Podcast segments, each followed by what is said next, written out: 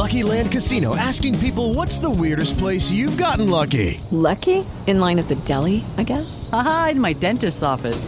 More than once, actually. Do I have to say? Yes, you do. In the car before my kids' PTA meeting. Really? Yes. Excuse me, what's the weirdest place you've gotten lucky? I never win and tell. Well, there you have it. You can get lucky anywhere playing at LuckyLandSlots.com. Play for free right now. Are you feeling lucky? No purchase necessary. Void where prohibited by law. 18 plus. Terms and conditions apply. See website for details. Lucky Land Casino asking people what's the weirdest place you've gotten lucky? Lucky? In line at the deli, I guess? Aha, in my dentist's office. More than once, actually. Do I have to say? Yes, you do. In the car before my kids' PTA meeting. Really? Yes. Excuse me, what's the weirdest place you've gotten lucky? I never win and tell. Well, there you have it. You can get lucky anywhere playing at LuckyLandSlots.com. Play for free right now. Are you feeling lucky? No purchase necessary. Void where prohibited by law. 18 plus. Terms and conditions apply. See website for details.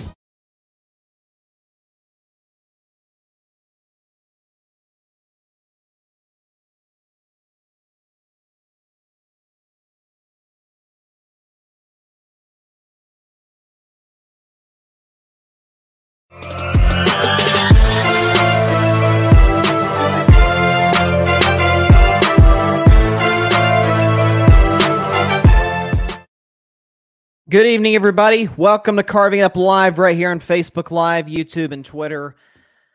I am Bryson Carver, and the last 24 hours have not been kind to yours truly.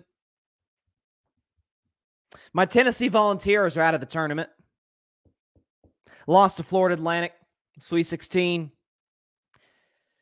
The Owls went on like a 20 to 4 run at some point in the second half, which is depressing. Although, I can't say I was stunned, shocked, or even to a certain degree all that disappointed because A, the Sweet 16 is where I predicted my Vols to finish when I filled out my bracket. And secondly, while I love Coach Rick Barnes and would be absolutely outraged if Tennessee were to ever even consider getting rid of him, this is kind of his history in the Sweet 16 and later throughout his entire career. He only has one Final Four appearance on his resume. I still love Coach Barnes and love all the the guys that team, but Sweet 16, it felt like that was kind of the ceiling for this team. And to their credit, they they kind of hit it, or they kind of met it, and they hit it pretty hard. So Tennessee went out, but almost as bad, if not equal to it. You guys know when I make predictions, when I make picks on the show, I cling to those very I, I, cling to those like it's like like like uh like my best friend or something, you know. And the UCLA Bruins are out of the tournament. They made a heck of a rally at the end there in the last minute against Gonzaga, but the kid for for the Zags hit an unbelievable three point shot, just uh, just a couple steps inside a half court to beat the Bruins. So my national championship pick is Dunzo out of the tournament. So my bracket's officially toast. My Vols are toast. Outside of that, I'm doing great. I really am. We do have a good show for on tap for you guys tonight. Going to start the show talking about Cam Newton, who's really dying to get back into the NFL. I'll have Alfred Parsard Jr., a teammate of mine here at the Gryd and a great, great friend of mine of the Metropolitan Report, as well as the Rocket Fuel Jets podcast to talk all things Mets and Jets. And then sprinkled in there, since he is such a big baseball fan, talk about Shohei Ohtani, who I discussed on yesterday's show, who was not only the hero of the World Baseball Classic, but is far and away the best player in all of Major League Baseball. And at the end of the show, listen, we're hearing, hearing a lot about the MVP discussion, and the Nuggets head coach Michael Malone was talking about, you know, he doesn't like how the MVP discussion is going on right now. He feels like I think he used the word nasty as a way to describe how it's going. I can't say I totally disagree, uh, disagree with his sentiments. So just lay it out on the table. I've got my top five MVP candidates for this season. Okay, to, to, we got about two weeks, a little over two weeks left in the regular season. Today is March 24th, so we got, yeah, essentially two and a half weeks left uh, before the end of the regular season. So it's gonna be crazy. 16 days to be exact. Top five MVP candidates. So, there's a couple of guys on this list. Certainly one I'm thinking of that may surprise y'all, uh, but I'll get to that later in today's show. So looking forward to getting to that uh, as we go on. But I did want to start with Cam Newton because uh, Cam is we understand he's a character. We understand that he's somebody who was well as as known as well known for his personality as he was his game.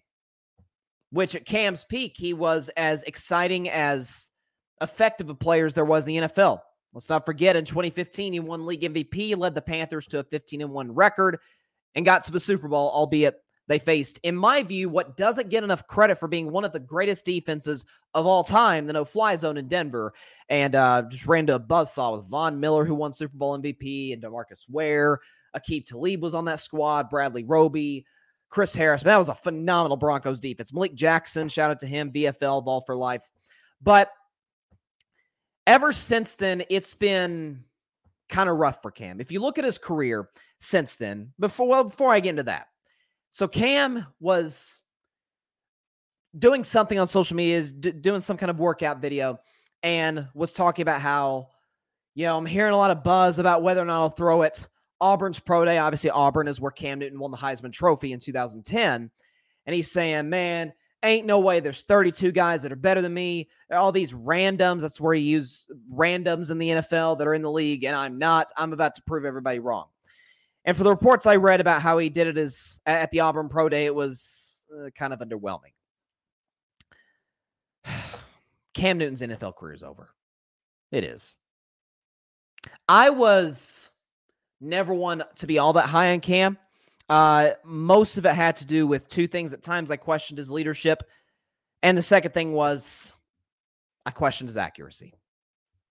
If you look at Cam Newton's career, not going to go year by year, 2011 to now, but his career high in completion percentage is 65%, which is pretty good. Was his last year in Carolina, which was his last year that he was really effective.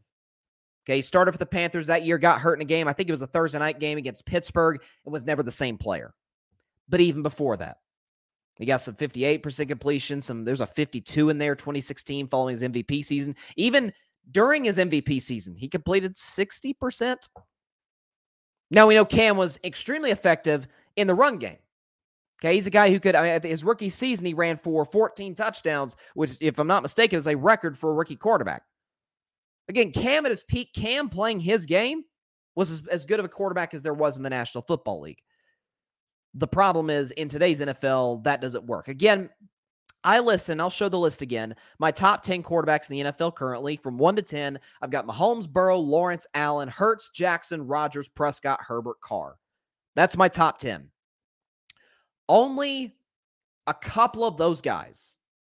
Heck, I'd argue one, maybe we question his accuracy a little bit, and that's Josh Allen. Josh Allen's a guy who came to the league. He completing about 52% of his passes, got that all the way up to 67% in the year where he finished second for the MVP award in 2020, and it's kind of hovered. He's had some, you know, some stinkers like last year where he's completing just a little over 50%.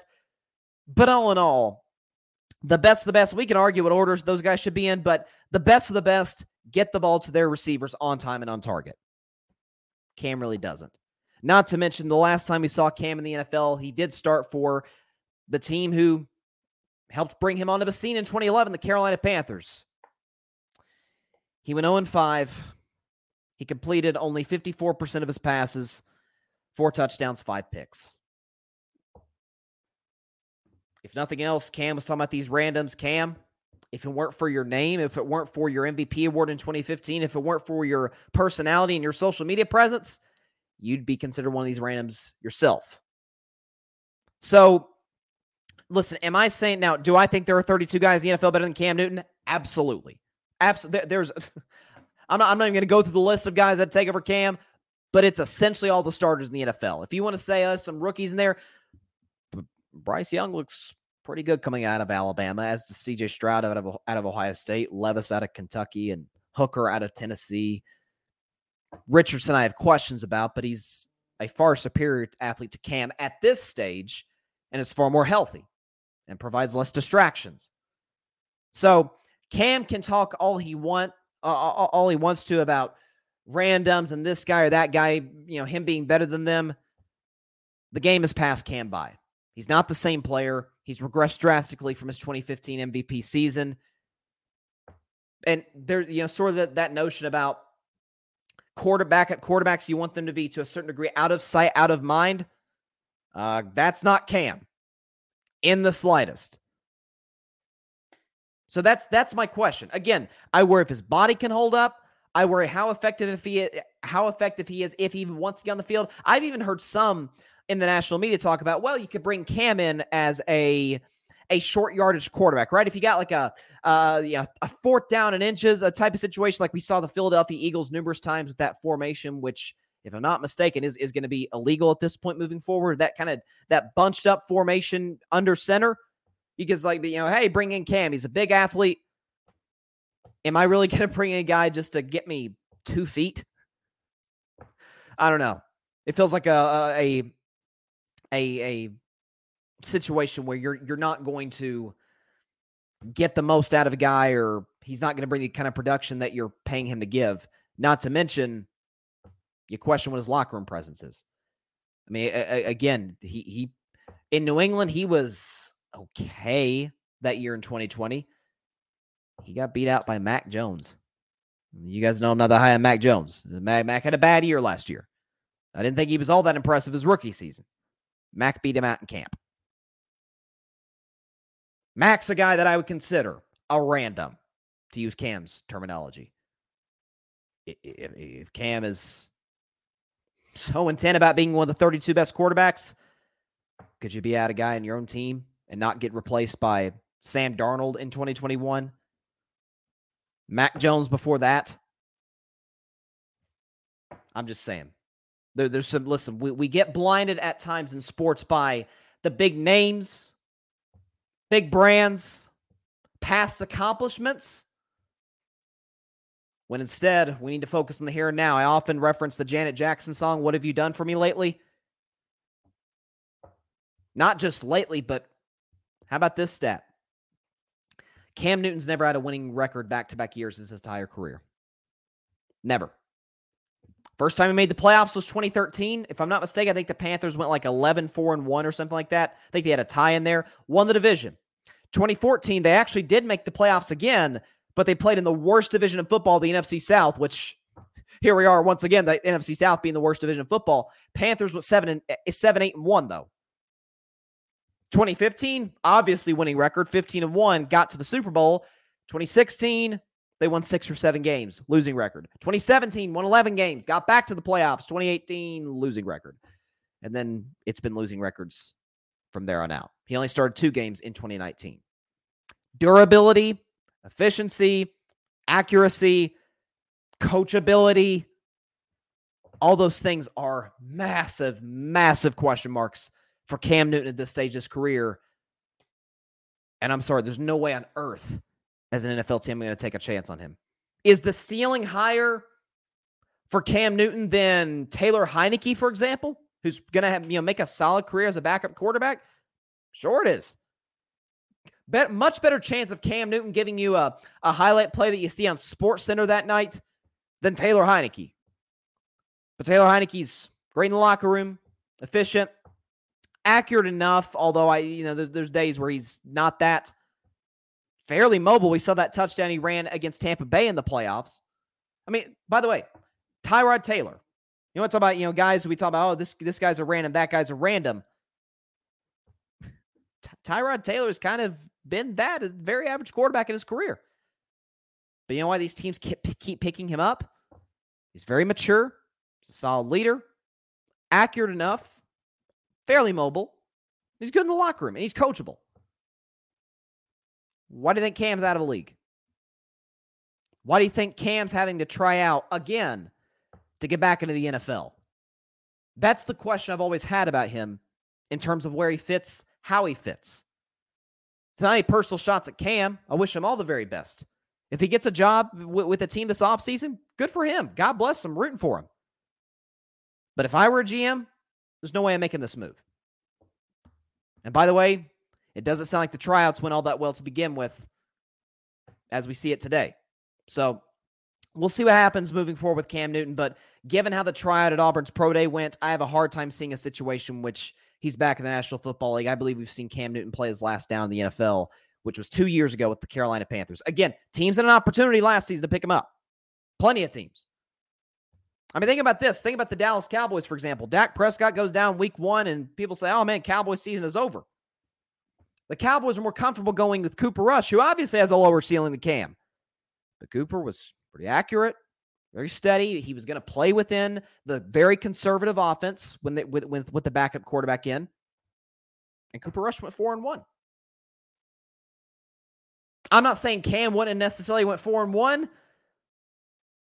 but would it have been as efficient or as I don't know, well managed by Dallas or by Cam? I have a hard time seeing that. So it's it's going to be interesting to see if the situation continues to progress. But I I I, I again I think we've seen Cam Newton play uh, his last down in the National Football League. But there's no question. Listen, his his legacy is not going to be one that's that's that's forgotten. Uh, he's somebody who, for the rest of NFL history, is going to go down as that one of the great dual threat quarterbacks of the league. He is the league MVP. The Panthers had easily the best season of franchise history with him leading the ship, but the game has passed him by especially in terms of how it's played today among the best of the best quarterbacks. Like you, you talk about guys like Mahomes or Burrow, who I think are two, the, clearly the two best quarterbacks in the NFL. Neither are known for, oh man, they could really beat you with their legs. But they can move. I mean, remember that touchdown that that uh, Mahomes ran for in that playoff game years ago against Tennessee towards the end of the half? be careful with Patrick Mahomes. Again, Trevor Lawrence, I remember that long 60 plus yard touchdown he ran for against Ohio State. A lot of NFL players in that defense. Okay, so Trevor Lawrence can move. Uh, Dak Prescott was kind of a dual threat quarterback in college. The ankle injury in 2020 sort of hampered that, but he can still move a little bit.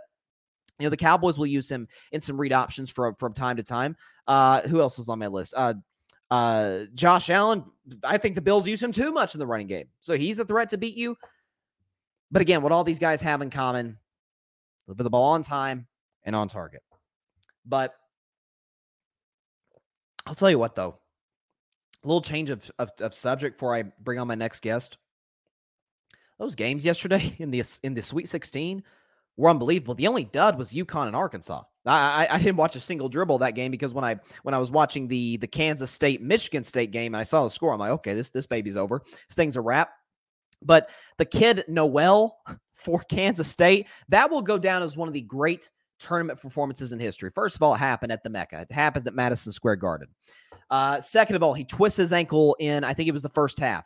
And then he comes back. He's hitting these circus shots off the glass. He sets the March Madness record, if not the NCAA record, for assists with 19. He has that lob that he throws. I mean, one of the great performances in the history of the tournament. You had obviously my Vols going down against Florida Atlantic and what was a highly entertaining game. I tweeted during the, I tweeted at halftime like man, man, Florida Atlantic's a great three point shooting team.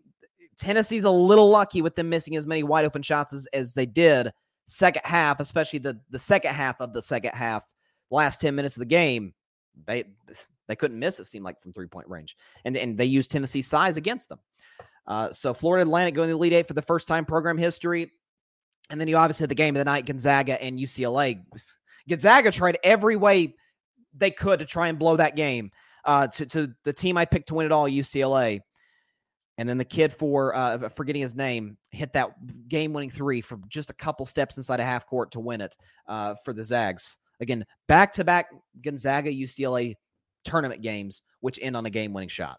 So a game winning shot by Gonzaga, rather. So you, you can't you can't beat it. There, anytime those two teams get together, you're in for a good one. And I listen at this point. I'm kind of pulling for Gonzaga. Mark Few is a great coach. He helps coach Team USA with Steve Kerr does a phenomenal job. Drew Timme has had one, you know, one of the more impressive careers in college basketball. So, uh, and Gonzaga's never won it before. So, if they're able to break through this year, it would definitely be a, a great moment for uh, for Gonzaga and that entire program. But we got more Elite Eight. I'm sorry, more Sweet 16 action tonight, and then Elite action, Elite Eight action this weekend.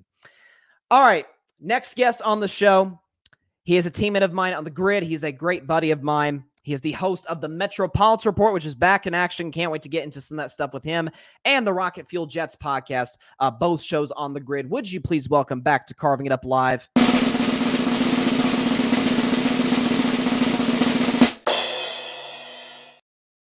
Alfred Parsard Jr. on Carving It Up Live. Alfred, how you doing, man?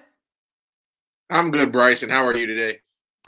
I'm doing well. Uh, before we even get into any Mets, any Jets, any Shohei Ohtani for that matter, uh, Metropolitan Report is back uh, on the Gryd Network. You actually just had a new episode published yesterday, which was excellent, by the way. Um, Thank you. tell the people out t- tell the people out there about the Metropolitan Report, about the Mets, and, and everything that you you have involved with that. Uh, so pretty much the Metropolitan Report is just uh, my way of breaking news and talking about different things going on with the Mets organization. Uh, started off two years ago as just an audio only podcast. We've expanded it to video now that it's been picked up by the Gryd. And uh, I'm just discussing uh, Mets news and uh, going over highlights and just giving my takes on uh, any and everything New York Mets, you know? Absolutely, I, and I appreciate your perspective and all of the above. Uh, we do have a comment in advance uh, for some later questions. John, John, J E T S, Jets, Jets, Jets. Okay, so you, you're, you're, you're, you know, John, John Rivera is in here coming to bat for for the New York Jets as he always does, which I have all the respect in the world for. Just as long as he doesn't comment about his beloved team in the Bronx, we should be good. Um, before we get into the Mets, I want to talk about Shohei Ohtani. I, I discussed him on yesterday's show it goes without saying we've never seen anything like him uh, really since Babe Ruth. And when you consider the competition and the the the level of play from now compared to a century ago with with, with what Shohei is doing, and obviously comes in and, and, strikes out Mike Trout, which is you, you, can't ask for a better ending to the World Baseball Classic uh, the other night. What's sort of your takeaway, not just on the finish of that game, but Shohei as, as it pertains to him being the best player in baseball, and if if hopefully hopefully the league can do a better job of, of marketing him because I think there's a lot they've left a lot to be desired in that regard. So to answer the first question, as far as uh, that finals in the WBC, um, I had a feeling Japan was going to win from when, when once they made the finals. Uh, Team USA, for as great as their offense was on paper, their pitching and their their pitching was atrocious. Um, you can't go into a, a world tournament and have every great offensive player that your that your country has, and that you don't even have anybody in the top five percentile in pitching, both in the rotation and in the bullpen. So um, the pitching was the downfall of Team USA. Their their offense was tremendous. You look at that lineup. Uh, you got Paul Goldschmidt, uh, Pete Alonso, Mookie Betts, Tim Anderson. Uh, it, it, it was just a who's who of, of offensive talent. But then you look at the starting, you look at the pitching. You got uh, what's this guy plays for the uh, Kansas City Royals? Uh, Brady Keller. Yeah. Um, you got Adam Adam Wainwright, uh, David Adam. The, their only good uh, bullpen guy was uh, my guy Adam Ottavino, who plays for the Mets. He did well, and uh, Devin Williams from the Brewers. Other than that, nobody else on that staff was reliable. Um, as far as Ohtani striking out Trout, um, I'm going to say it like this because you follow baseball just as closely as I have. Um, Mike Trout, for the last decade plus, has been considered the, the greatest baseball player of this generation. I'm going to switch that. He's he's the greatest position player of this generation.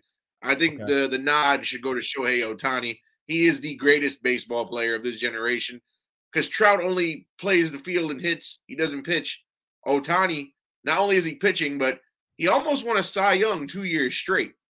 So to be in contention for the MVP and the Cy Young in the same season, two years in, in a row, that that tells you a lot. And and for as great as a guy like Aaron Judge is, I got to give the nod to Ohtani because again, Ohtani pitching with a sub uh, a, a, sub three ERA and hitting forty to fifty home runs a season, uh, that that's not easy. And even when Babe Ruth was was the Ohtani of his day, he wasn't putting up he wasn't putting up pitching numbers like uh like like Ohtani is now. Of course, Babe Ruth stopped pitching altogether because he wasn't that great of a pitcher and he, he found his his niche with the bat. But no, Ohtani, he's he's out of this world, man. And I, I think when when he retires, he's definitely a he's definitely getting a plaque in Cooperstown, Absolutely. and b he might go. We probably will never see another talent like him ever again. And I remember talking about him about a year and a half, two years ago.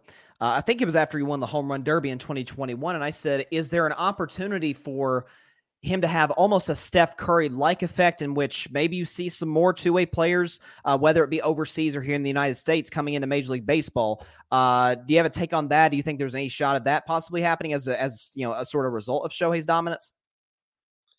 I mean, it could be. And you know what the funny thing is? Now that Shohei has been a, a two way player, we see a lot of successful well, we see a lot of unsuccessful attempts at, at guys becoming two way players. And it's funny to me because I don't know if you remember Rick Ankiel. He used to play for the I Cardinals. Do. Yep. He was originally a two way player because he he had a bat and he also was a pitcher before they fully converted him to an outfielder. But um yeah, we haven't seen anything like the Ohtani and there have been kids coming up overseas who are trying to be two way players, but they're not having nowhere near the effect of of Ohtani, But again, I, I think I think he's a once in a generational talent, and I think this two way thing it's, it's something you, we're never going to see anybody do again as successful, in my opinion. Like how there's only one LeBron James, there's only ever going to be one Shohei Ohtani. You're not going to be able to duplicate him. I'd have to agree. Again, when you consider a guy who throws 102 mile an hour gas, uh, you know, like a 250 ERA and can hit you, you know, 35 bombs a year minimum. It's it, it's it's unlike anything we've ever seen. And last point about Ohtani, he's uh, I think it's safe to say he's going to get a nice little paycheck this upcoming winter by somebody. Uh, could be your Mets, could be the Dodgers, uh, who you know, whoever it might be. Now shifting shifting to your Mets, uh, they come into the season with as high as expectations they've had in probably since 06 that that that season where they came up short of getting to the World Series that season they get a big loss, or they they suffer the big loss of, of the closer Edwin Diaz going down the World Baseball Classic in just devastating fashion, going down on a celebration, uh, you know, having to miss the entire season. But you obviously have uh, uh, uh you bring in Justin Verlander, who at age 40 had maybe the best season of his career with the Houston Astros. You have uh, obviously still Max Scherzer there, who had a, a, a remarkable 2022, along with a lineup that's as good as they come, uh, with some holes patched in. What are the opportunities? Because to me, the National League is better than the American League. I think it's far deeper. I think it has far more contenders. Philadelphia was dealt a tough blow yesterday uh, with um, I'm for the uh, Rhys Hoskins going down. Rhys Hoskins, yep. Yeah, Rhys Hoskins going down with the ACL tear. But I still think the National League has has at least four or five legitimate contenders. What's sort of your take on the Mets, and do you give them a good shot to to get to the World Series? So this would be surprising for anybody who's listening to this. I think the Mets are good for a wild card this year. I don't think. Uh, Wow. I don't think the Mets are going to win the division only because a Edwin Diaz going down is is is huge, like you said. Uh, Diaz, of course, the best closer in baseball, arguably last season, and we we won't even have him uh, for for the majority of this season if, if he if he can't come back for a playoff run. So uh, that's that's number one. Number two, when you look at the other teams in the National League East, uh, the Mets made no offensive improvement. Uh, you have the Phillies, who they were already who they were. They went to the World Series off of 88 wins last season. Uh, they go ahead and add Trea Turner, and we saw what he did in the World Baseball Classic. Unbelievable. So he's been hot, and I and and if that momentum, because remember, opening day is next week. So if that momentum carries to next season, then uh, he's going to be putting a hurting on a lot of people. Uh, I even said it on the last Metropolitan Report yesterday. Um, even a team like the Marlins are improved uh, they added they added Jean Segura, Lu- Luis Arraez, and they added Johnny Cueto in their pitching staff. So, um, and you know, uh, Jazz Chisholm continues to evolve. Garrett Cooper's coming into his own as a power hitter. Um, and then the Braves, the Braves also made no offensive improvement, but their offense was already better than the than the Mets last year anyway. Um, so you know that that whole bunch, Michael Harris, who uh, took everybody by storm in his rookie season last year. He's back and looking good in camp this year for them. Um, so uh, Ronald Acuna should be fully healthy. He looked good in the WBC. Um, I know he had two years ago he had the knee tear, so um, you know they, they're they're at full strength. Uh, Mike Soroka is supposed to come back in their rotation to join uh, Kyle Wright and Ian Anderson. Uh, arguably, they have the best one, two, three. I, I, think the Mets have the best one-two pitching rotation wise in Scherzer and Absolutely. Verlander. But when you talk about three pitchers, I give it to the Braves uh, with uh, with Anderson, Wright, and Soroka. So, I mean, it, it, remains to be seen. But I, think we're good enough for a wild card when you look at the landscape of everybody else in the in the NL in the NL. Especially uh, the Dodgers lost a lot of pieces over the offseason. Uh, Cody Bellinger, Max Muncy, and Trea Turner all left. So uh, they're down to just Mookie, Freddie Freeman, and Will Smith as far as uh, notable offensive players. Uh, Clayton Kershaw, not the same that he used to be five, even five years ago, um, to the point that they keep re signing him to one year deals and not giving him anything long term. Walker Buehler's coming off of a, a serious injury that, that sidelined him for the second half last year. Uh, the Padres, everybody's talking about them because, you know, Soto, Machado, and uh, Tatis Jr. is coming back this year, but and they added my man Xander, and they added my man Xander Bogaerts, which shattered and, and, my heart. They, and they got Bogaerts, who also had a good WBC for the Netherlands as well. But um, it just remains to be seen. And then, of course, uh, the Cardinals are the Cardinals. They're probably going to be the class of the Central. I don't expect any any other team in the Central to to to compete or stand on their own two feet. But I mean, you know, I expect the Mets the, with the landscape of the NL to at least get a playoff spot. They're they're good enough to get at least that. I agree, and, and I I think again the the Diaz loss is is a killer, but you know the guy who I, I remember we had so many discussions a couple years ago. Uh, you, you, weren't that high on, on Francisco Lindor, especially given given the contract that he signed, and then last year he comes back with you know one of, one of our comeback seasons we've seen from from you know a great player in baseball. But it listen, as we saw with Japan, as and as you detailed when you were talking about Team USA, pitching wins championships, and if the offense just you know comes along for the party, you can go a long way. So again, don't don't dis, don't discount the fact that the Mets, as well as obviously other teams, could possibly make some moves at the trading deadline. Uh, it looks like we have a, a, few comments here from our guy Barry Grant Jr. Uh, Barry says we had the best closer in baseball last year and didn't win the division.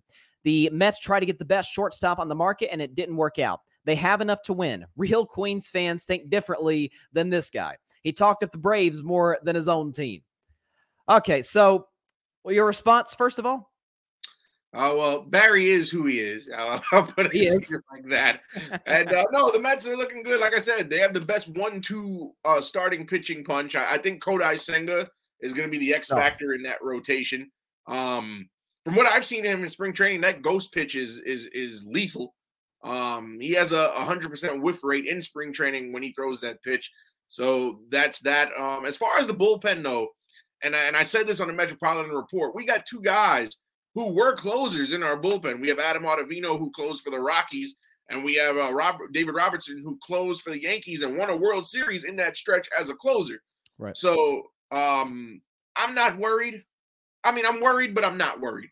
Uh, if if we could get if we could get guys who can get outs in the in the bottom of the ninth or the top of the ninth when we have a lead, then so be it. But uh, the first, I think the first two or three months of the season will be very telling.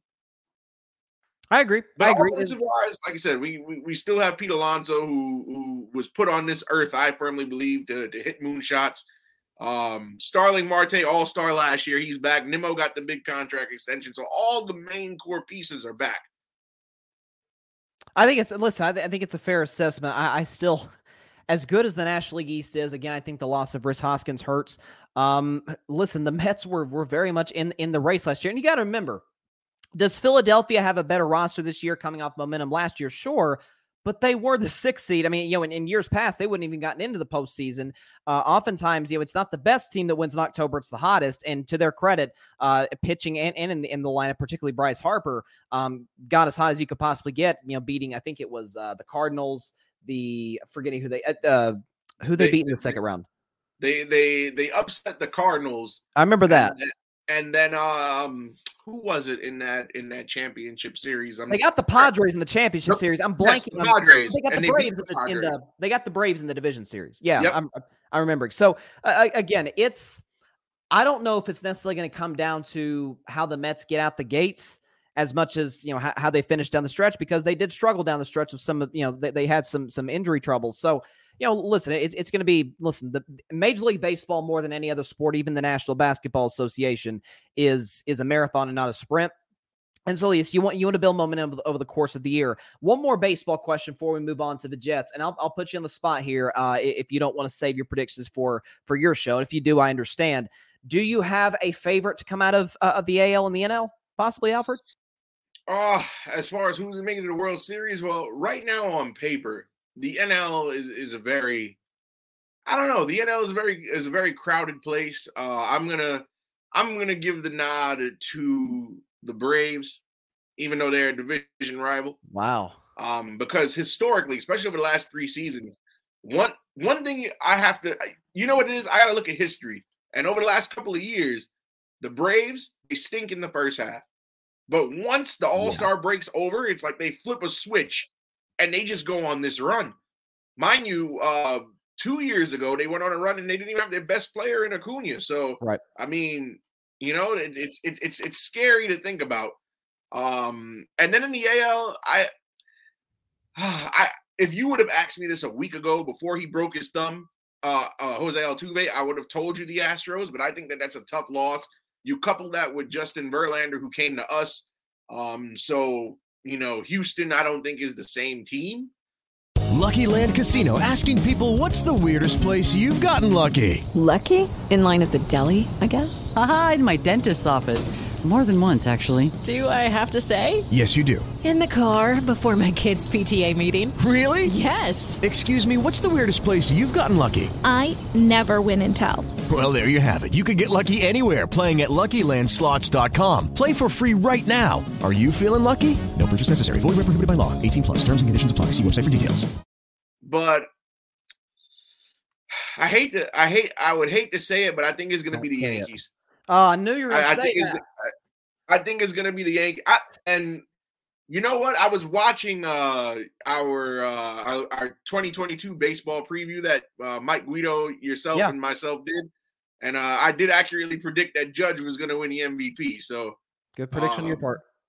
Yeah, so I I I think uh, I think the Yankees, especially they added Carlos Rodon into their rotation to help take some of the pressure off Gerrit Cole. Um, Nestor Cortes, he's hurt right now, but he he was the re- the surprise revelation of last season. Um, they parted ways with Aroldis Chapman, so they shouldn't lose any any close games down the stretch. Um, and all the key all the key guys are back, and you know they Judge finally got the bag. So um, now instead of breaking records, he might try to go for a ring. So. I think they come out of the AL. I can't. I can't do this, man. I, I- can't. I, I I'm, can't. so, I'm, so, I'm sorry, bro. And you know, and you know what it is. Uh, Shout out to your Boston Red Sox, bro. But I, I think I, I think it's the Yankees' year this year in that in that division. I'm not saying I, I- don't. I don't necessarily have playoff expectations for my Red Sox. I do think we'll be slightly better than a year ago. With uh, although losing Xander Bogaerts, like I said, just I will I will tell you this though. You guys have the rookie. I think you guys, from my projections, have the rookie of the year on your team this year. So. I, I think fair. Masataka. I think Masataka Yoshida is going to surprise a lot of people.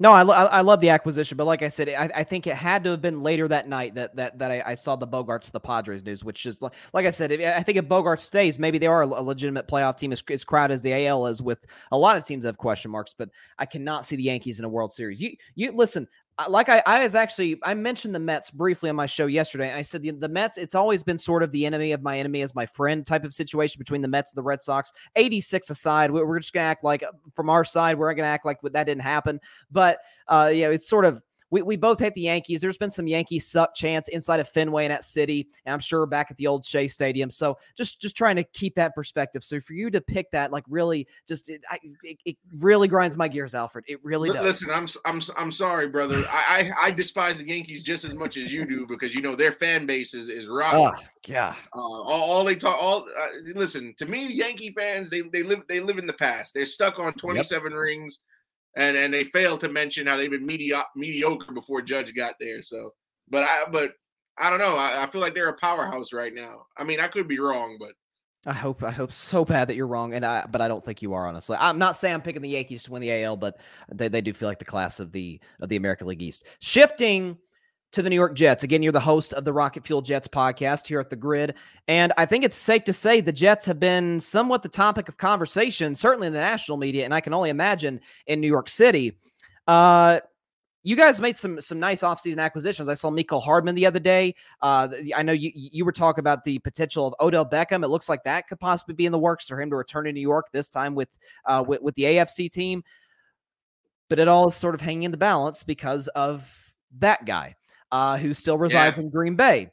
So before I ask about Aaron Rodgers' fit, I, I, I've been on this for a long time, but before I even ask about Aaron Rodgers' fit, again today, he's not a Jet. So what's sort of your takeaway on that as far as the compensation, as far as Aaron Rodgers individually?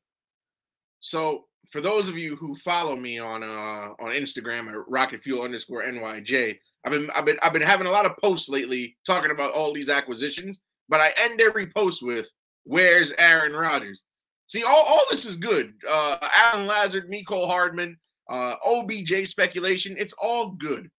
But Aaron Rodgers is still contracted to the Green Bay Packers. And until the trade is finalized, until I get a Bleacher Report notification or NFL app notification saying that or ESPN app notification saying that Rodgers has been traded to the Jets, like I, I'm not, I'm not buying any hype train. I'm not believing. I'm not celebrating. Bryson, I kid you not. I know so many Jets fans who are acting like Rodgers is on the roster already. And yes, he went on a Pat McAfee show. He said he intends to play for the Jets, but ultimately the Green Bay Packers have the final say in this whole equation. And I understand that, you know, by not giving Rodgers what he wants, it's it doesn't benefit anybody. It doesn't benefit the Packers as an organization. It doesn't benefit Aaron Rodgers himself. But the Green Bay Packers could be watching all of this unfold. And then at the last minute, and this is a possibility, at the last minute, they could be like, ha ha, and then they don't trade him and then he retires. So, you know, it, this is all a possibility. You can't, and uh, one thing I've learned in sports, you cannot count the eggs before they hatch. Nope. So until that man is, is officially formally traded, I'm not celebrating it. And it's crazy because I've seen people go on NFLshop.com and then get customized number 12 Jets Rodgers jerseys, which I don't think Namath. Well, Namath did say he would be willing to let uh, Rodgers yeah. use his, his jersey number should he come. But you know, people are ordering customized Rodgers jerseys already. Like it, it's it's just insane. And you know, um, and I was telling uh I was telling a friend this uh between the three quarterbacks that the Jets could have got. Of course, Derek Carr ended up going to the Saints, uh, and the whole Lamar Jackson fiasco. Rodgers, whatever your personal opinion of him is, he's the proven quarterback out of the three. The guy did win a Super Bowl, albeit more than a decade ago, but he does know what it takes to get that far. And then it, he's two years removed from an NFC championship game. So, uh, listen, uh, I, I just need the Jets to go to the playoffs. We haven't seen the playoffs since 2010, which is the longest drought in the league. So, uh, I, I, I, I just need postseason football at MetLife. I can understand. I can understand that now. Again, like like you said, and it's only it's only fitting that of any quarterback acquisition or anything of that nature, it's only fitting that the guy that, that that's that, that drags it out is Aaron Rodgers. I mean, we understand that that's that's kind of his history um, on decision making, particularly in the offseason the last few years. And again, I, I'm not so sure the Packers aren't using a little bit of leverage because of the fact that not only do, you have the threat of retirement from Aaron Rodgers, and again, he said he intends to play for the Jets. That does not mean necessarily he's going to play for the Jets. Uh, but, but Green Bay's got the replacement. You know, Green Bay set. The Jets are not. And again, I'm I'm not totally discounting the fact that the Jets could say, okay, we're out. Let's see if we can go pursue Lamar Jackson because the Ravens don't seem to be uh, all that excited about giving him a, a, fully guaranteed deal. Would the Jets be desperate enough to do so? Only time will tell. Let's just say, for the sake of argument, that Aaron Rodgers, uh, we wake up tomorrow morning and Aaron Rodgers, the trade has been finalized. He's a New York Jet. What would be because listen, this is a Jets roster that there's no questions about the defensive side of the ball, especially with with as much young talent as they have. Offensively, with Elijah Moore leading the pack, you mentioned Allen Lazard, Mecole Hardman, uh, Breece Hall coming back from injury. Again, I think they're going to make some some moves in the draft to to upgrade the offensive line it all comes down to the quarterback position, in which a position in which the Jets have been weak for really most of the, of the last decade and a half since that that last playoff appearance, uh, and certainly this past season it was as bad as ever with the quarterback carousel that they had. All of that being said and considered, your expectations should Aaron Rodgers become a Jet would be what? Anything short of postseason football is a failure. Only okay. because I haven't seen somebody, and, and it's crazy to think because again, Rodgers right as of right now is still a Packer, but he gave the Jets front office a list of players that he wanted, and they're going out and getting them. Um, of course, they go they go get Mecole Hardman, they go get Allen Lazard, who he had chemistry with uh, last year. Um, the rumor is it might be if they, they can't get OBJ, it'll be Randall Cobb. Randall Cobb and, and Rodgers have uh, a tremendous rapport going back years. Um, they shipped Elijah Moore out of town for an extra draft pick um, a couple days ago. So um, if you ask me, they the Jets who have the 13th pick in the draft should take Quentin Johnston out of TCU. Um, but that's just my opinion. And yeah. I think that they should just surround Rodgers with as many weapons as possible. Now there's rumors that Zeke might want to come play for the Jets. So um, that's that. Imagine a backfield with, with Zeke Elliott and Breece Hall, the both of them and uh, you have Michael Carter with your goal line carries. That that that's going to be an insane offense, especially. And Garrett Wilson is the incumbent receiver there, so you know he, he'll have weapons. Uh, should he should he get off the plane from Lambeau and arrive in the friendly confines of MetLife? I agree. I, I again, uh, obviously the expectations, but you know, I, I talked about last week when he announced his intention to play for the Jets, and I said, look, this is a guy, and I'll, I'll go ahead and if, if I've got the stats here, I'll go and put up the, the stats for Aaron Rodgers uh, this past season. Again, 19th in yards per game, 12 picks, which was 26th uh, in the NFL, 16th in pass rating, 26th in QBR, and dead last in 300 yard games, of which he hasn't had one uh, in almost a year and a half. So, again, we talk, and that's sort of like to a to a much lesser degree, kind of what I was talking about with Cam earlier in the show. Like we get oftentimes blinded by the name, the resume, and the accomplishments, and we're not focused enough on what the guy is today. Aaron Rodgers is a guy who, towards the end of the 2021 season, when he won his most recent MVP, he sort of tailed off a little bit. Last season, he never looked like that guy who we're, we've been used to seeing his entire career being one of the, the best quarterbacks of football, well, the three best quarterbacks of football. And so I, I just question that regardless of the talent that's in New York, again, I, I like the coaching staff. I love the defense. This is a tough division with where the Bills still seem like they're sort of the class of the AFC East. Miami, while I still have uh, major questions about Tua, that's still an excellent roster that's as good as, as they come offensively with Tyreek and Waddle. And then New England, while I've, I've, I've never been that high in the New England since they acquired Mac Jones of the draft, they did hire an actual offensive coordinator, and they did get uh, both Mike Gesicki and Juju Smith-Schuster. So there's no question the offense should be better next year. I just question, and that's just in their division. I just wonder if in a crowded AFC, if the Jets can forget win the AFC East, if they can even find a way to sneak in the playoffs. What say you? Judy was boring. Hello. Then Judy discovered chumbacasino.com. It's my little escape. Now Judy's the life of the party. Oh, baby, Mama's bringing home the bacon. Whoa. Take it easy, Judy. The Chumba life is for everybody. So go to ChumbaCasino.com and play over 100 casino style games. Join today and play for free for your chance to redeem some serious prizes. Ch-ch-chumba. ChumbaCasino.com. No purchase necessary. Void where prohibited by law. 18 plus terms and conditions apply. See website for details. Well, you got to remember, and I am no Aaron Rodgers fan, admittedly. Um, but you, but you have to look at several things. He lost his he, lo- he lost the best receiver he's had in a long time. Davante Adams went to the Raiders last season, um, so he was without his primary target of years. Then you look at all these other guys he had. He had um he also lost uh, Valdes-Scantling, who went to the Chiefs and won a Super Bowl last year. So he's left with Allen Lazard, uh, Romeo Doubs, and Christian Watson. All three of the all three of those guys missed uh, missed decent amounts of time last last year. They were all the receiving core was all banged up. Um, the first few weeks of the season, his primary safety blanket was Robert Tonyan, a tight end. So, um, you know, um, I, I think I think the the depleted receiving core played a part in in Rodgers' uh, uh, regression last season. Uh, I think if you give him a solid, formidable amount of weapons, which he didn't have last year, and then arguably uh, even uh, Aaron Jones, uh, the running back, he uh, wasn't wasn't like himself. I forget the name of their other running back. AJ Dillon. AJ Dillon, yes. Uh, those two didn't play up, up up to par last season either.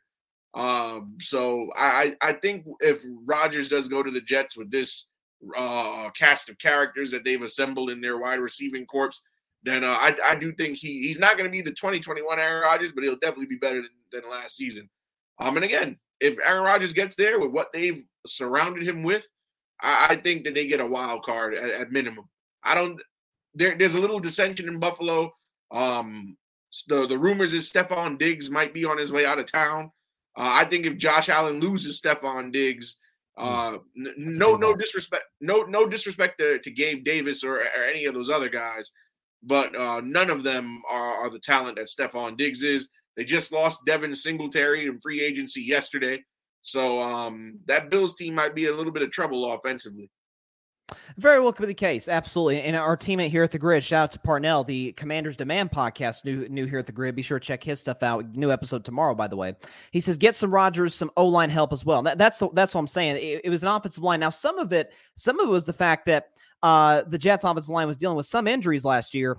Uh, you know, whether or not they can correct that this offseason is going to be key because, you know, Aaron Rodgers, part of what's what's played factor in a lot of his success. I mean, he rarely had a bad offensive line in Green Bay, if ever, in his time uh, with the Packers. Obviously, we under, know about David Bakhtiari. I remember Corey Linsley all those years. So, you know, he, he had some, plenty of guys who, who were able to give him enough time to deliver the football on time and on target. And again, the, the last sort of question that I have about Aaron is what's his commitment to football? Uh, last year, it, it, sort of reached a point where he was talking about he's 50 50 in retirement. Uh, this year, he was talking about he was 90 10 on retirement. So, you know, what's what's the case next offseason? So, listen, it's a lot of questions surrounding the Jets. Uh, before we get out of here, tell the people where they can find your show and, and social media, all that. Uh, so, uh, both Rocket Fuel and the Metropolitan Report are on Instagram, are on Twitter, and are on YouTube. Uh, Metropolitan Report is the underscore Metropolitan underscore report. Rocket Fuel uh, is Rocket Fuel underscore NYJ. Uh, Rocket Fuel, we're just doing short form content right now. Metropolitan Report is every is every Wednesday, um, and uh, we're gonna have our uh, our opening day uh, special edition this upcoming Wednesday because the regular season starts the next day. Um, so we're we're pretty excited about that. And in the interim, while the shows is on Wednesday, we have uh, what I like to call Metropolitan Report shorts every weekend just news that we didn't get a chance to cover in in the actual episode, stuff that happens during the weekend. We condense it into a smaller a smaller short form video uh, on the weekends, uh, just to keep the people afloat. So. I love it. I love it. You're doing great work, my man. And listen, like I said, the Metropolitan Report is by far, and I'm not just saying it because you're on the show. I, I, I mean it from the bottom of my heart. My favorite baseball podcast in the world. You're a great dude, Alfred. You're doing awesome stuff, and happy to be a teammate of yours, the Gryd. And uh, hope to have you on the show once again, buddy. Likewise, Bryson. Take care. Alfred Parsard Jr., Metropolitan Report, Rocket Fuel Jets podcast. Always love having him on Carving It Up Live. And again, you know, he listen, he, he makes fair points about uh, about Aaron's fit with with the Jets. But again, sort of my question is the commitment level, the because because something else too that's interesting is the fact that you got all this young talent the Jets. He he, he mentioned uh, uh, Garrett Wilson. I, I mentioned uh, Elijah Moore. Obviously, bring Allen Lazard in it's either Odell Beckham Jr., Randall Cobb. Again, that's another weapon for Aaron Rodgers. I, I know that Marcedes Lewis was on Aaron Rodgers' wish list to bring from Green Bay. You know, good veteran tight end, and obviously we understand how good the defense is. But how committed? Because if there's ever an offseason for Aaron Rodgers to be committed to building a good rapport with his guys, it's this one. I thought it was last year with the young receivers they had in Green Bay, Christian Watson, Romeo Doubs to be exact, and we saw they never really built that that good rapport. Certainly, him and Christian Watson did not up until about mid-season, and from that point on, it was wow. Christian Watson's a good player. He he seems to have a nice rapport with Aaron Rodgers. Are we going to have a similar discussion as it pertains to the, the guys that the Jets have? Because if you remember, Tom Brady joined the Tampa Bay Buccaneers, uh, left the New England Patriots free agency, joined Tampa Bay in March of 2020. Something kind of important, kind of drastic happened that month. Obviously, the pandemic hit the whole world. And yet and still, Tom Brady was a guy who was like breaking state laws, you know, going out and, and practicing with Mike Evans, Chris Godwin, and company, all the guys in Tampa Bay, trying to build a rapport, trying to do whatever he could with whatever resources that he had to make sure he was ready and had that pay off for Tampa. They have a, a Lombardi trophy to show for it. And so that's that's something I've always had a question about with Aaron Rodgers, and especially the last two seasons. And so we'll see what happens with with with him and the New York Jets moving forward. But there's no question they're going to be the team to watch should that trade go through, which it's still not a done deal. If it's not by Monday, yeah, we, we may have to add another topic to the show if that's not the case. But listen, it's, it's going to be listen. We we talked a lot about the Jets uh, this past off season when it when it came down to their uh, you know how, how how good they were defensively, just not being able to get the the production they needed on the offensive side of the ball. Obviously, Aaron Rodgers takes care of some of those problems. I just don't know if he does so to the extent that a lot of people are are insinuating that it will. So we'll see. Baseball is coming up though. We got baseball in less than a week, six days away. So hey, I'm I'm excited. Listen, not a championship type contending season for my Red Sox in any any sense of the word, but I do like some of the young pieces we have. And we brought in Justin Turner from the Los Angeles Dodgers, who hopefully he recovers from his facial injuries that he suffered in that when he got hit in the face in that spring training game. But uh, I, I, I like the pieces we have. And one thing about the Red Sox, I've always said this on my show. It's what's great about being a Red Sox fan.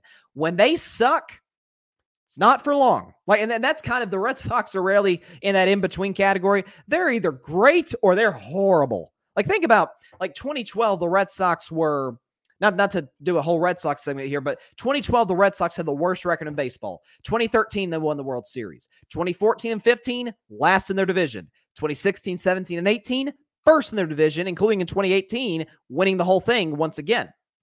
Uh, 2019, they were kind of middle of the pack. 2020, they were horrible. Last their division. 2021, two wins away from a World Series uh, in 20 uh, a couple of years back, and then last year sort of back down to where they were in 2019, sort of middle of the pack. And they did, if I'm not mistaken, I'm pretty sure they did finish last in the AL East, below even the Baltimore Orioles, which was, yeah, that, that was that was not a not a good season.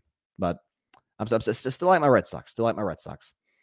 Let's see. Grady Edwards is in the comments. What's up, Grady?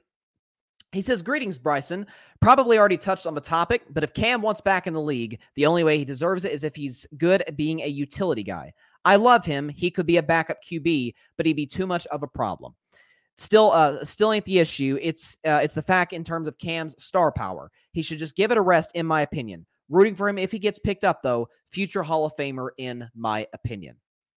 With lucky landslots, you can get lucky just about anywhere. Dearly beloved, we are gathered here today to. Has anyone seen the bride and groom? Sorry, sorry, we're here. We were getting lucky in the limo and we lost track of time. No, Lucky Land Casino, with cash prizes that add up quicker than a guest registry. In that case, I pronounce you lucky. Play for free at LuckyLandSlots.com. Daily bonuses are waiting. No purchase necessary. Void were prohibited by law. 18 plus. Terms and conditions apply. See website for details. I mean, the Cam the Cam Hall of Fame debate would be an interesting one. Maybe maybe one if he ever in the next couple of seasons, uh, next couple of years, possibly announces retirement. Definitely sounds like a great debate point uh, without a question. And Grady is a Panthers fan, so he he's got a you know unique perspective on Cam again, you mentioned about you mentioned your first comment here, Grady, about uh, the only way he deserves it is if he's uh, a, a, good utility guy. I talked about that, and sort of what I was saying is, am I going to pay a guy a roster spot just to get me two yards on a, a fourth and a third or fourth and short? Eh, I mean, that you know, I'm not saying that the the the third string nickel corner is going to make that much more of a difference. Although you know, Malcolm Butler would would beg to differ in Super Bowl 49. Although I don't know if he was a slot corner or not at that point, but that's that's that's beside the point. But yeah, I, I just I, I don't know the fit at this point in Cam's career. It feels like the way the game is played today. Are you willing to take that risk for a guy who probably isn't going to give you all that much production? And again, you you wonder about some of the maturity issues. You worry about the fit in the locker room. It's just, I mean, again, he couldn't beat out Mac Jones in New England. Like again, some like Mac Jones more than I do, but there's no way a rookie Mac Jones should have beaten out a veteran Cam Newton, and he did because he, he, he's a better. Like Mac Jones, as much as I may be low on Mac, I'm taking Mac Jones today over Cam Newton. Because if nothing else, Mac, for all his his dirty plays and immobility, he's pretty accurate. He's pretty. I mean, he's not not like a Joe Burrow or or you know, I don't know, Aaron Rodgers accurate, but he's it's pretty good. So we'll see. Last topic of the day, and again, once again, thanks to Alfred for stopping by the show. If you haven't seen his newest episode of the Metropolitan Report, please go check it out on the Gryd, anywhere you get your podcast, and on the Gryd's YouTube channel. Last topic of the day. So I saw a I saw a report or a soundbite from Mike Malone. He's the head coach of the Denver Nuggets, his press conference the other night. And he was talking about he doesn't like the the way that the media is going about the MVP discussion. I think he used the word nasty. He he just doesn't like the the dialogue behind the MVP discussion. It feels more we're taking shots at other players to to credit our guys or the guy that we want to win MVP. And, listen, I, I'd be lying to you guys if I said I'm not. I don't get. Uh, I, I'm not guilty of that from time to time. I certainly here and there have been guilty about that as it pertains to Nikola Jokic. I've been very vocal about the fact that I would not have voted him MVP either of the last two years. But so I thought about this. I'm like, oh, let's just let's let's make it a, a, a, topic out of it. Let's make. I, I love doing rankings lists, top ten, top five, that kind of stuff. So we're gonna do a top five list. The top five MVP candidates with two and a half weeks left in the regular season in 2023. If we got the background music, we can get this thing going right now. All right. Turn the background music down a little bit. All right. So, number five on the list, top five MVP candidates in 2023 is a guy who two, three months ago might have been the leader, has tailed off a little bit, but nevertheless is still having a great season and really the best season of his career, and that is Jayson Tatum. Jayson Tatum is number five on my list for most valuable player in the NBA this season. Think about a guy in Jayson Tatum who's averaging 30 and 8. Uh, I'm sorry, 30 and 9 this year, 30 points, 9 rebounds for the Boston Celtics. Once I was not that high in the Celtics this year with the loss of Ime Udoka, the head coach, uh, with, with, some of the, the, you know, obviously they added Malcolm Brogdon and they also added, um, I'm forgetting, Dylan, Danilo Gallinari, who got injured before the season even started playing overseas. I thought that was a big loss. So I'm like, okay, I feel like Boston coming off last year's finals may take a step back. No, they're, they're just as good, if not better than last year. They're sitting right there at the two seed in the East, which is clearly the better conference. One could argue the Eastern Conference probably has the three best teams in Milwaukee, Boston, and Philadelphia. But Jayson Tatum's having an outstanding year. Not to mention, he's been great in the defensive end of the floor. He's a guy who can take the best wing player, make it tough on him. You can't stop the great players of the league. You just want to make it hard on him.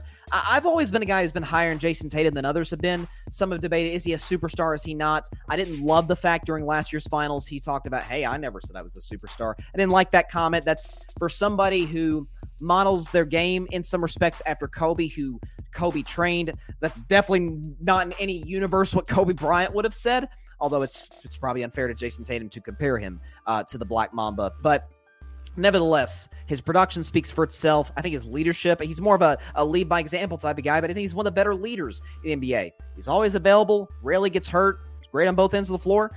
And listen, for a season Boston had, had coming in, sure, they had the talent, but a lot of uncertainty. I think Jayson Tatum's led the way. Again, I, I take the V word, uh, uh, the, the the V word in more into account more than I think many in the media do. The valuable part. Jayson Tatum's been very valuable for the Celtics this year. To me, he would finish if the season ended today fifth on the NBA's most valuable player list. At number four, this one may shock you guys. Shai Gilgeous-Alexander of the Oklahoma City Thunder, who is having quietly having, in, to a certain respect, one of the best seasons in the NBA. First of all, he was an All Star. Okay, but you know, just making an All Star game doesn't does not automatically make you you know an MVP candidate, obviously. But Oklahoma City is in a position where they're in the Western Conference. We know it's jumbled up in between the four and the 13. No, yeah, the four and the 13 seed. There's a three game gap. Think about that between 13 seed Utah and four seed Phoenix. There's a three game difference. So the West is all jumbled up. We have no clue who's going to be in the playoffs, who's going to be in the play in, and who's going to get left out. Maybe I'll do a, a, topic about that on my show next week as, as the playoff format starts to take more and more shape. But we would have never imagined Oklahoma City was going to be in that race. I certainly didn't. I had OKC as sort of a lower seed, you know, 13, 14, 15 in the Western Conference. Yes, I understood the talent that Gilgeous brought to the table, but it's a very young basketball team. It's the youngest team in the NBA. I think the average age is like 22. And here Shai Gilgeous-Alexander is, averaging 31 points a game. Sorry, 30 points a game, 1.7 steals, shooting 51% for the field, and has the Thunder in position to make the playoffs. Do they beat out the Lakers? The Timberwolves? Dallas, some of these teams have really high expectations coming into this year. Oklahoma City had no expectations. Do you use, use that to discredit Shai? I don't.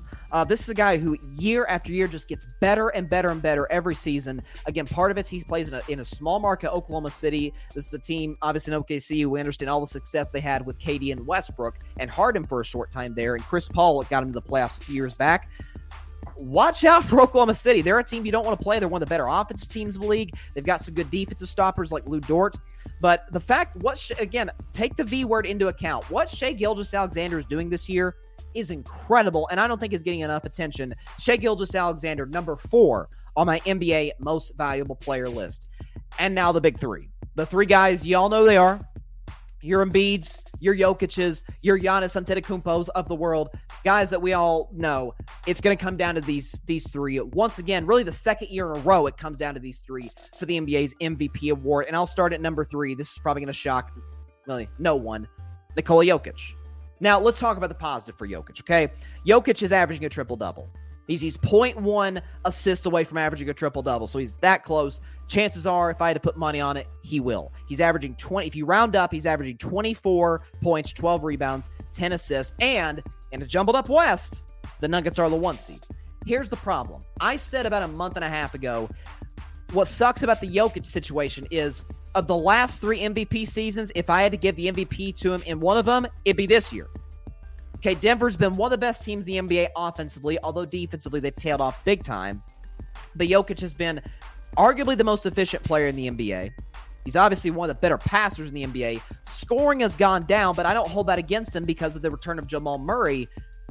Denver, and I, I still maintain they're a factor in the Western Conference. They're a team that I do think, if they get the right matchups, if they avoid teams like Golden State or Phoenix potentially, they absolutely can get to the NBA Finals. Here's the problem Jokic can often be a liability in the defensive end. Jokic is a guy who, again, for him to win three straight MVPs will be unprecedented in many forms. Not just because we haven't had a three time MVP, three consecutive MVP guy, rather, since Larry Bird in the 80s, but the fact that Nikola Jokic has back to back MVPs, does not have a title, and we're saying, yeah, we'll give it to you in year three. I, I, I won't go through the list of back to back MVPs who he disqualified in year three, but you're talking about guys like LeBron, Steph, Giannis. Like we would punish them for that second straight MVP year, them not winning the championship. We'd be like, okay, you're disqualified the next year. Show us in the playoffs. For some reason, we don't add, we don't give that criteria. We don't give that same kind of energy, if you want to put it that way, to Nikola Jokic, which bothers me. He's not, he's, nobody would argue that he's as good at the defensive end as Embiid or Giannis. He's not as good of a scorer as either of those guys. Now, he's a better distributor. You give him all the credit in the world for that.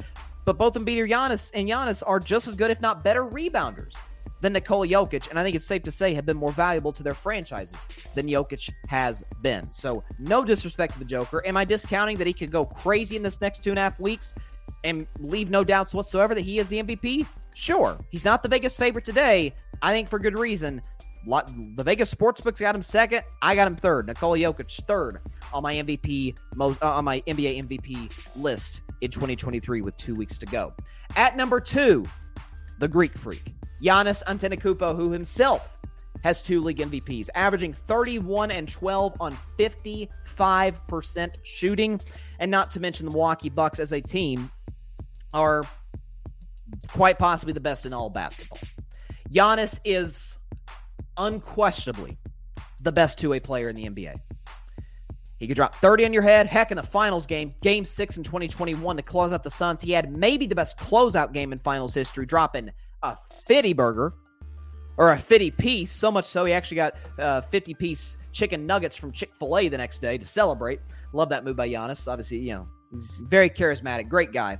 But he's somebody who's great on the boards, who's a phenomenal scorer. I don't think give enough give enough credit. Just you know, we, we heard for years, oh, he just runs and dunks. You know, James Harden talks about that a few years back. Well, if he just runs and dunks at that size, why doesn't everybody else do it? Okay, that it takes skill. It takes great footwork. It takes agility. It takes all the things, all of the above. And he's the best, arguably the best defensive player in the NBA. He can take the best wing. He's one of the best shot blockers in basketball.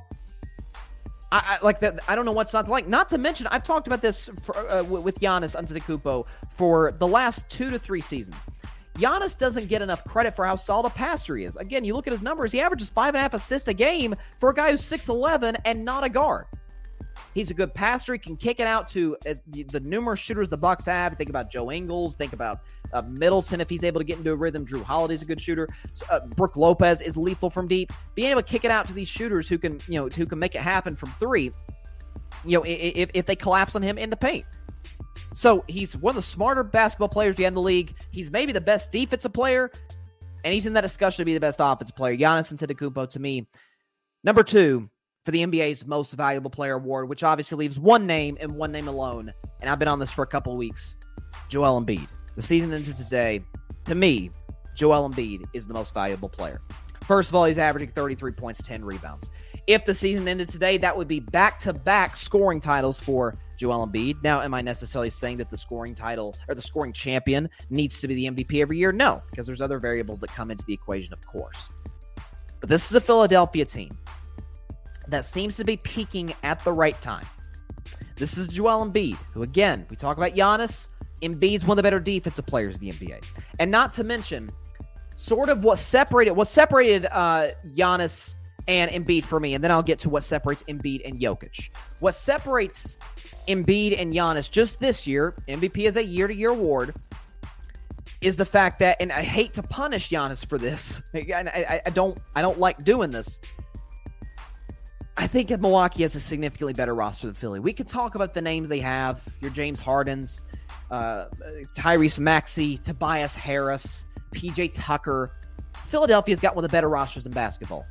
I don't know if it compares to Milwaukee, at least in terms of fit, how everything fits together. Not to mention, this is a Philadelphia team that we do have questions about going the postseason. A Doc Rivers, who we've always had questions about in the postseason, and certainly the same can be said about one James Harden. Now, what separated Joel Embiid from Nikola Jokic? It's quite simple in my eyes. First of all, records for the two teams are almost identical. Okay, they're both in the you know, high 40s. They're both going to win over 50 games this year. There's not going to be that much of a difference one way or the other. What separated the two for me is when they matched up against one another. Jokic guarding Embiid. You know what Joel Embiid dropped on Nikola Jokic's head? 47 points, 18 rebounds. And Philadelphia obviously won the game. Now, they play one another pretty soon. Let me make sure I'm getting this right. The the Sixers and the Nuggets play each other in the next few games, if I'm not mistaken, on this Philadelphia road trip. Uh, they play on Monday on NBA TV. That's a must-watch game. Tips off at 9:30 Eastern here, but I may have to stay up and watch that one. That is a must-see basketball game between arguably the two front runners for MVP. Although I have Giannis in second place. So today, again, we talk about value. We talk about the ability to score the basketball at a high level, to shoot the three. He's got the mid-range. He's great at getting to the free throw line. He's one of the better defensive players in the NBA. He's good on the perimeter. I don't know what's not to like about Joel Embiid. Uh, not to mention the fact that there's some who who who sort of believe that he kind of got robbed last year from Jokic. I thought Giannis was the MVP last year, but you look what Joel Embiid's done with a lot of chaos at times around him in Philadelphia. I think this is your MVP, at least with two and a half weeks to go in the regular season. So go back through my five, my top five NBA players for MVP with two and a half weeks to go, with 16 days to be exact to go. Number five, Jayson Tatum. Number four, Shai Gilgeous-Alexander. Number three, Nikola Jokic. Number two, Giannis Antetokounmpo. And number one, Joel Troel, as he would call himself on Twitter, Embiid. There you go. That's what I got for my MVP. Let's see. Uh, got a couple of got some comments here for for um from Grady. He says my sister is moving to New York City and she enjoys going to baseball games. She asked me if she could be a Mets or Yankees fan. I told her Mets because they're more likable. Got any advice? well, here's what I would say. Here's what I would say. Uh I'm not saying your sister even necessarily has to be a New York fan. Now, listen, if she's going to immerse herself in the culture of New York City, I guess she's got to pick a team. I'd say Mets. Is she going to get her heart broken more? Maybe, maybe not. I mean, we understand that the Yankees, it is 2023 and they have not been to a World Series since the first year of the Obama administration. So it's been a while. Not to mention, I think the Mets fan base is far more forgiving, right? Not, not forgiving. The Mets fan base is far more uh, loving, I guess. I, maybe I don't know if that's the correct word, but they're they're, they're going to take new fans in. Yankees, it's very much it almost has a country club type of feel. Not not not not nothing against people go to the country club, nothing. But sort of this is kind of you know like Alfred brought up. They always bring up 27 championships. It's sort of we're the greatest.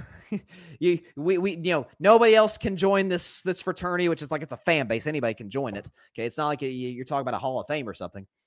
Uh, Yankees fans are very exclusive about uh, their about their fan base. Mets fans are not, so I would say Mets. Uh, although Red Sox is never a. I mean, Boston isn't all that far from New York now.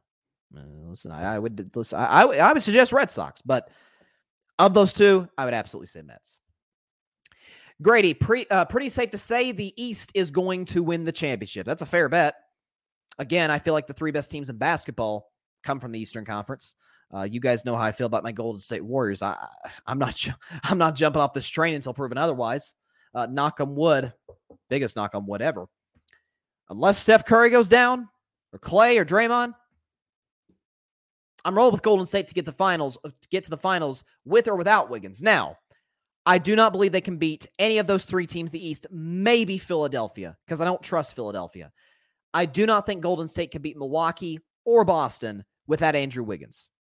Again, there were discussions I thought crazy, but there were discussions about, hey, is Andrew Wiggins the finals MVP last year?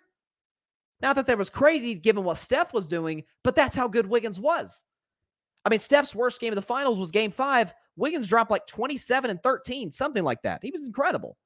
Okay, he can knock down an open three, can get his own shot in the mid range. He's fantastic defensively, can take the best wing.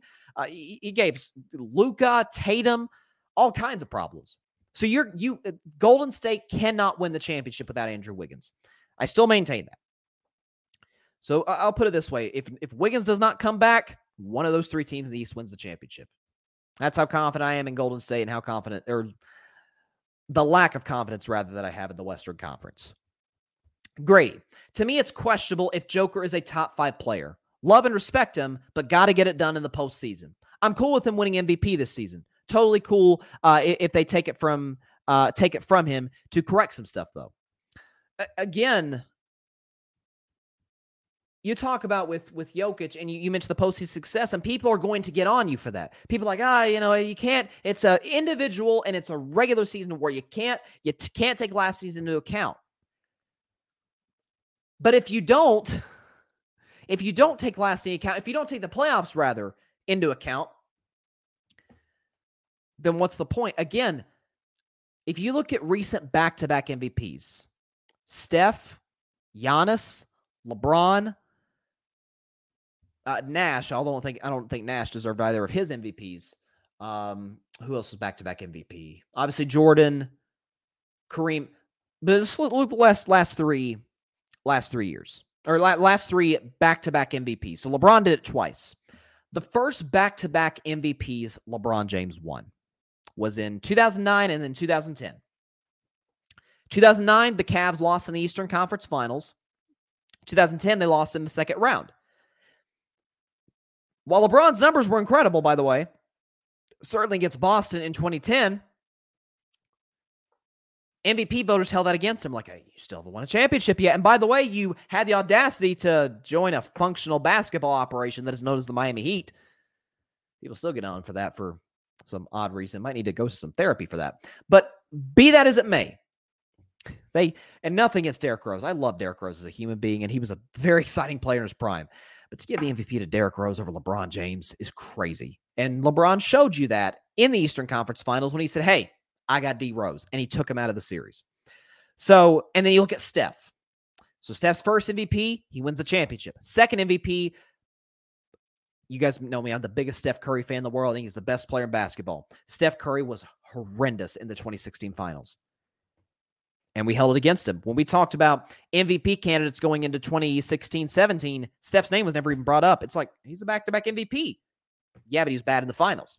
Giannis, first MVP, Bucks lost in the conference finals. Second MVP, lost in the second round, and Giannis did not play well at all in the second round, or really in the Eastern Conference Finals the year before that. Put up numbers very similar to both MVP seasons but we never brought his name up. Like Giannis, get it done in the playoffs. Why don't we do that for Jokic? Am I saying his name should be completely taken out of the MVP discussion? I am not. That's why I had him third. I'm not. You know, last year, I think I had him fourth, if I'm not mistaken. I got him third, and I still think he's got a legitimate shot to win it. But we change the criteria, we change the expectations from year to year we hold certain guys to standards that we don't hold others. So all I'm asking for is consistency, and all I'm asking for from the media is what is an MVP? And valuable means something different to everybody. I understand that. But it feels like as a whole, not to be not to generalize or anything of that nature, but it feels like as a whole the media sort of just changes the narrative, changes what valuable means, changes heck what the award itself means, which doesn't make sense to me. Here's a great question by Grady. Where, where's Ben Simmons? Where's Ben Simmons in your MVP race? So Barry, uh, Barry, Grady, and I have been talking about uh, Ben Simmons last few days and how the fall from grace for him has just been, I mean, depressing to watch. I'm, I, I'm, you're never going to mistake me for a Ben Simmons fan, but it really has sucked seeing, seeing how he's just dipped. And by the way, I mean there, there was actually I saw flash across my phone during uh, the show today. If I could pull it back up, there was some news on Ben Simmons. Let's see. Do we have it? Okay. So this is according to Shams. Nets say Ben Simmons now has nerve impingement in his back and will remain out of action while sides determine best course of treatment. It it sucks, you know. I, I, and but also too, the thing you have to take into account with Ben Simmons, the guy is flat out not a grinder in the offseason. You're, he's not gonna be a guy you find in the gym. I mean, he came into the league with a bad jump shot, still has a bad jump shot. It's it's a shame. Uh, listen, I, I hope he's somehow, some way able to turn his career around, but man, it's not looking great. And this this setback physically is just makes it all the more bad. I you know it's it's it's a very very unfortunate for a guy who was taken with the number one overall pick back in 2016. Patrick Brown, also teammate of ours at the Gryd and a great friend of mine. Patrick Brown, what's up? He says Giannis is my pick for MVP. Silently having a dominant season. Bucks had the best record, and he's gotten it done in the postseason. Jokic and Embiid's play is regular season, but come up short in the post. That's totally fair. And that's something I have criticized Embiid for. It's why, again, you, you mentioned, Grady, about Joker not being the top five. I agree with you. I also don't think Embiid is top five. Here's why. It's hard for me to get to say, it's hard for me to say you are one of the five best basketball players on planet Earth. And this is technically Embiid's ninth season. It's a seventh season playing in the NBA because he missed his first two years due to injury. Seven years, no conference finals appearances. All the guys I have my top five. Luka is the is the only guy in my top five that's never made a finals because I've got Steph one, Giannis two, Luka three. I think I've got KD four and and LeBron five. I still with I got to pay respect to the king with what he's doing this year. Obviously, all of those guys outside of Luka have championships. Luka has at least been to a conference finals. So it's it that is a totally fair assessment, Patrick. And again, I don't I'm not saying Giannis can't go nuts in these last two and a half weeks, put up insane stat lines. I mean, let me let me just out of pure curiosity check the Bucks schedule to see if he has an opportunity uh, to play any of these guys, to play Jokic or Embiid or any of these guys.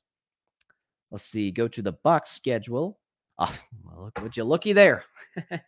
Saturday, tomorrow, the Bucks play the Nuggets in Denver.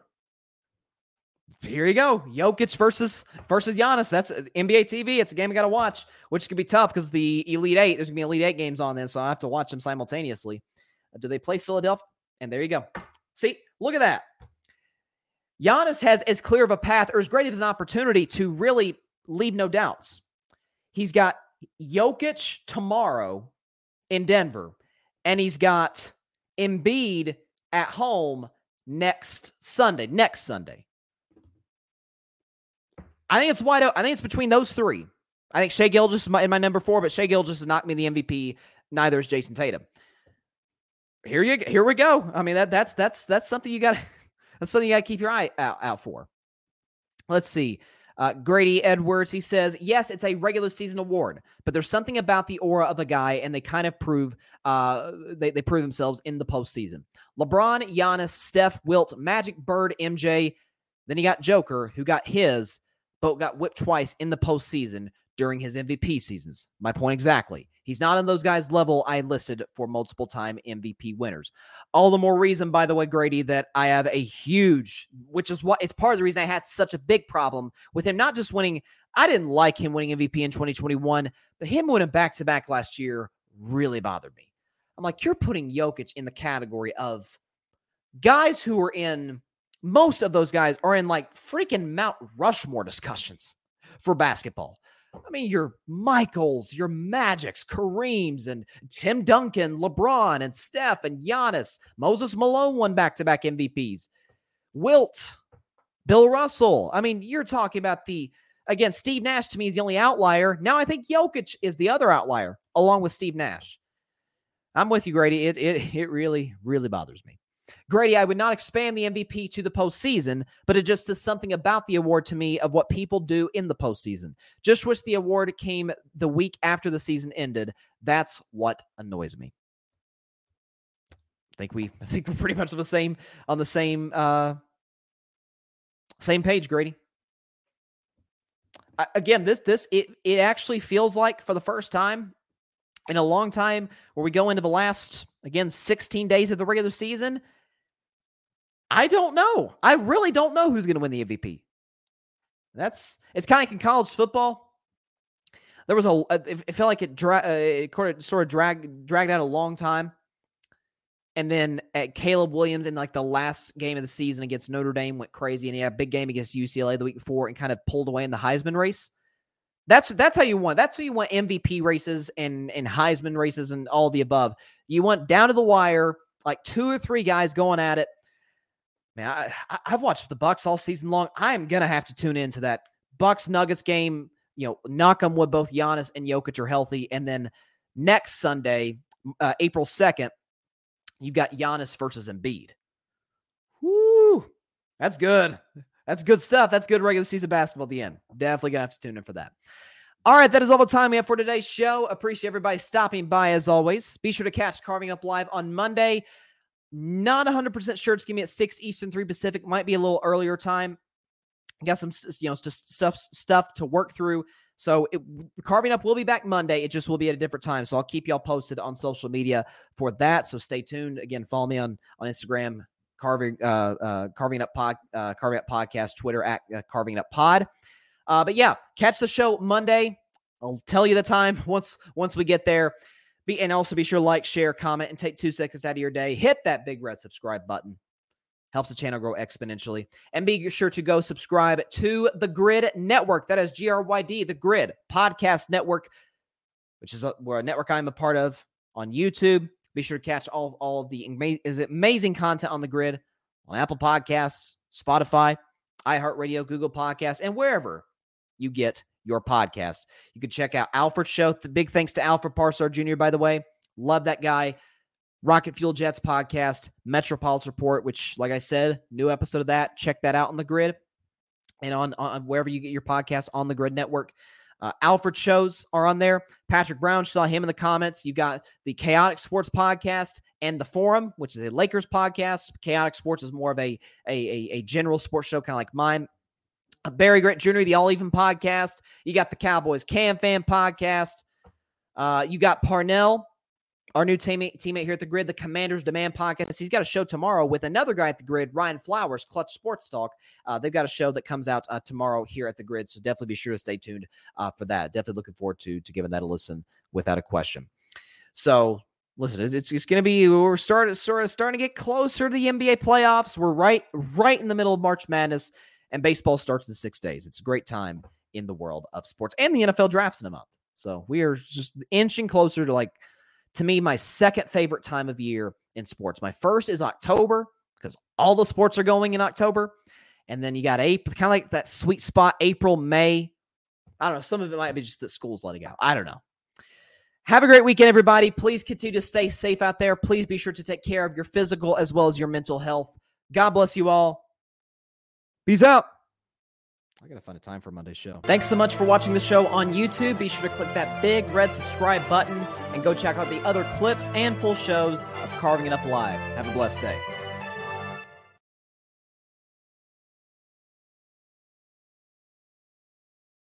Lucky Land Casino asking people what's the weirdest place you've gotten lucky? Lucky? In line at the deli, I guess? Aha, in my dentist's office. More than once, actually. Do I have to say? Yes, you do. In the car before my kids' PTA meeting. Really? Yes. Excuse me, what's the weirdest place you've gotten lucky? I never win and tell. Well, there you have it. You can get lucky anywhere playing at LuckyLandSlots.com. Play for free right now. Are you feeling lucky? No purchase necessary. Void where prohibited by law. 18 plus. Terms and conditions apply. See website for details.